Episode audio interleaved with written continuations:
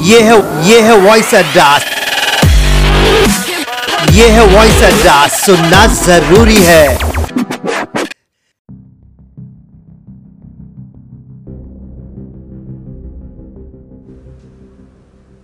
पिछले एपिसोड में आपने सुना हनुमान का लंका पहुँचना और लंका दहन. अब श्री राम और वानर सेना की चिंता का विषय था, कैसे पूरी सेना समुद्र के दूसरी ओर जा सकेंगे?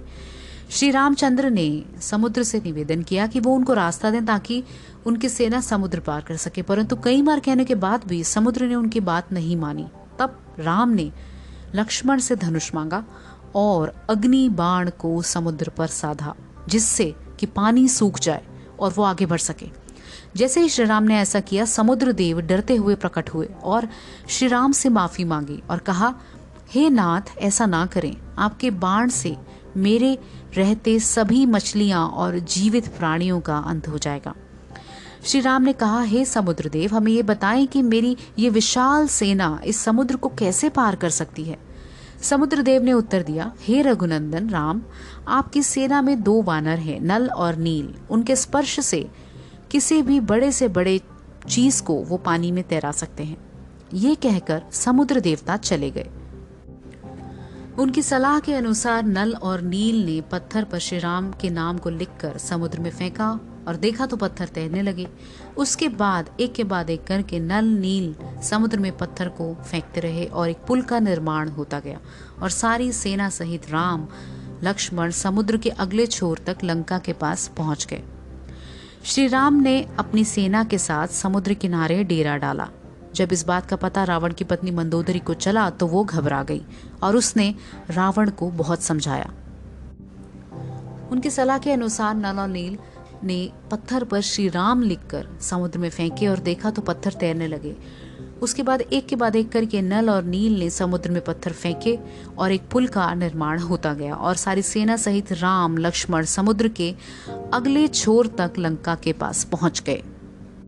श्री राम ने अपनी सेना के साथ समुद्र के किनारे डेरा डाला। जब इस बात का पता रावण की मन, पत्नी मंदोदरी को चला तो वो घबरा गई और उसने रावण को बहुत समझाया। मंदोदरी एकांत में हाथ जोड़कर पति रावण के चरणों में गिर पड़ी और बोली हे प्रियतम श्री हरि से विरोध छोड़ दीजिए। मेरे कहने को अत्यंत ही हितकर जानकर हृदय में धारण कीजिए।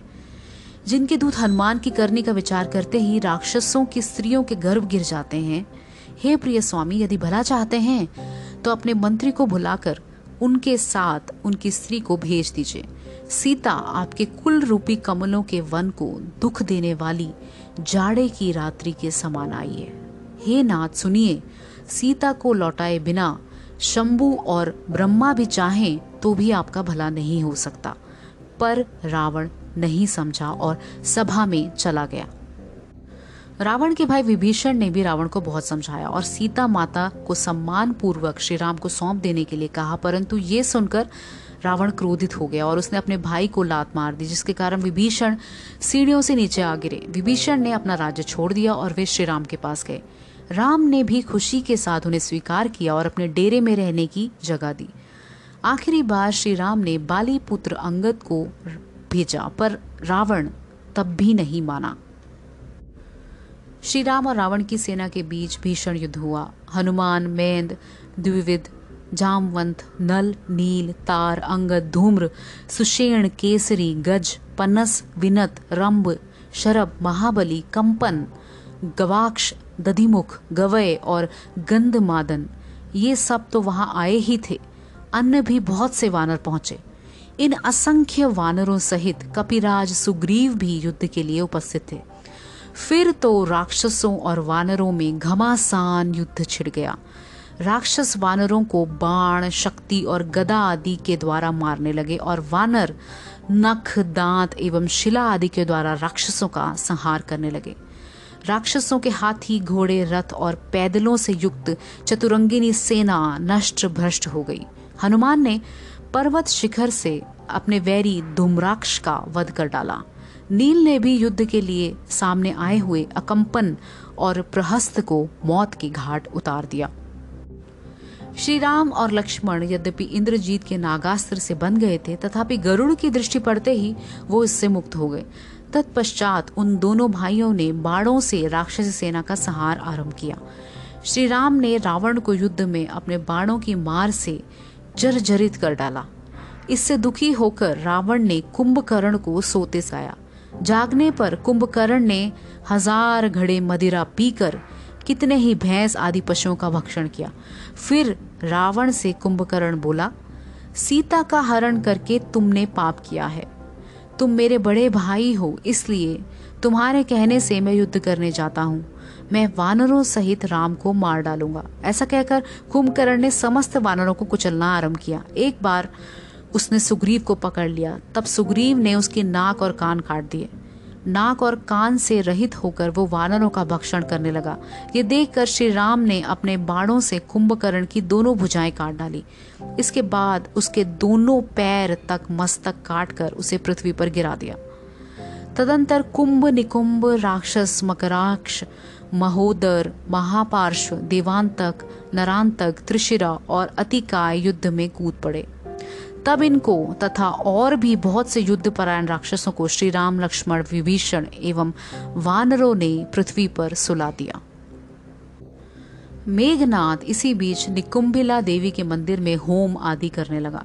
उस समय लक्ष्मण ने अपने बाणों से इंद्र को भी परास कर देने वाले उस वीर को युद्ध में मार गिराया। पुत्र की मृत्यु का समाचार पाकर रावण शोक से संतृप्त हो उठा और सीता को मार डालने के लिए उद्धत हो उठा। किंतु अविंद के मना करने से वह मान गया और रथ पर बैठकर सेना सहित युद्ध भूमि में गया। तब इंद्र के आदेश से मातली ने आकर श्री रघुराम जी को भी देवराज इंद्र के रथ पर बिठाया।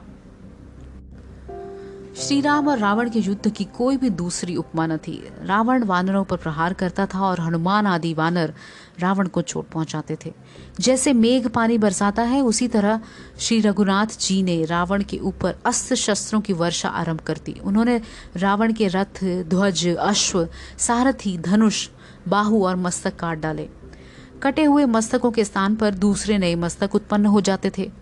ये देखकर श्री रामचंद्र जी ने ब्रह्मास्त्र के द्वारा रावण का वक्षस्थर विदारण करके उसे रणभूमि में गिरा दिया।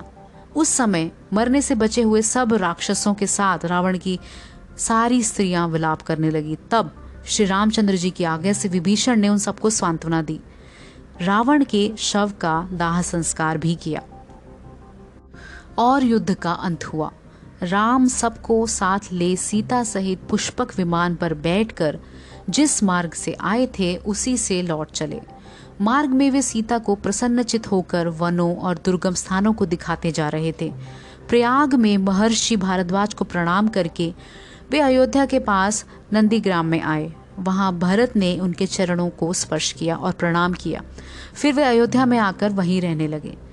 सबसे पहले उन्होंने महर्षि वशिष्ठ आदि को नमस्कार करके क्रमशः कौशल्या, कैकई और सुमित्रा के चरणों में मस्तक को झुकाया। फिर राज्य ग्रहण करके ब्राह्मणों का पूजन किया। अश्वमेध यज्ञ करके उन्होंने अपने आत्म स्वरूप श्री वासुदेव का यजन किया। सब प्रकार के दान दिए और प्रजाजनों को पुत्रवत पालन करने लगे।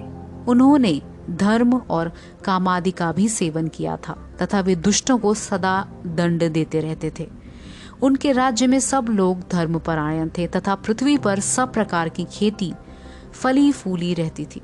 श्री रघुनाथ जी के शासनकाल में किसी की अकाल मृत्यु नहीं होती थी। ये थी हमारी, हम सब की रामायण। ये एक ऐसी कहानी है जिसे हम साल के किसी भी दिन सुनना पसंद करते हैं। तो सुनते रहिए और सुनाते रहिए। ये स्मॉल डोसेज ऑफ़ रामायण मैं उमा, फिर मिलती हूँ किसी नई सीरीज़ के साथ।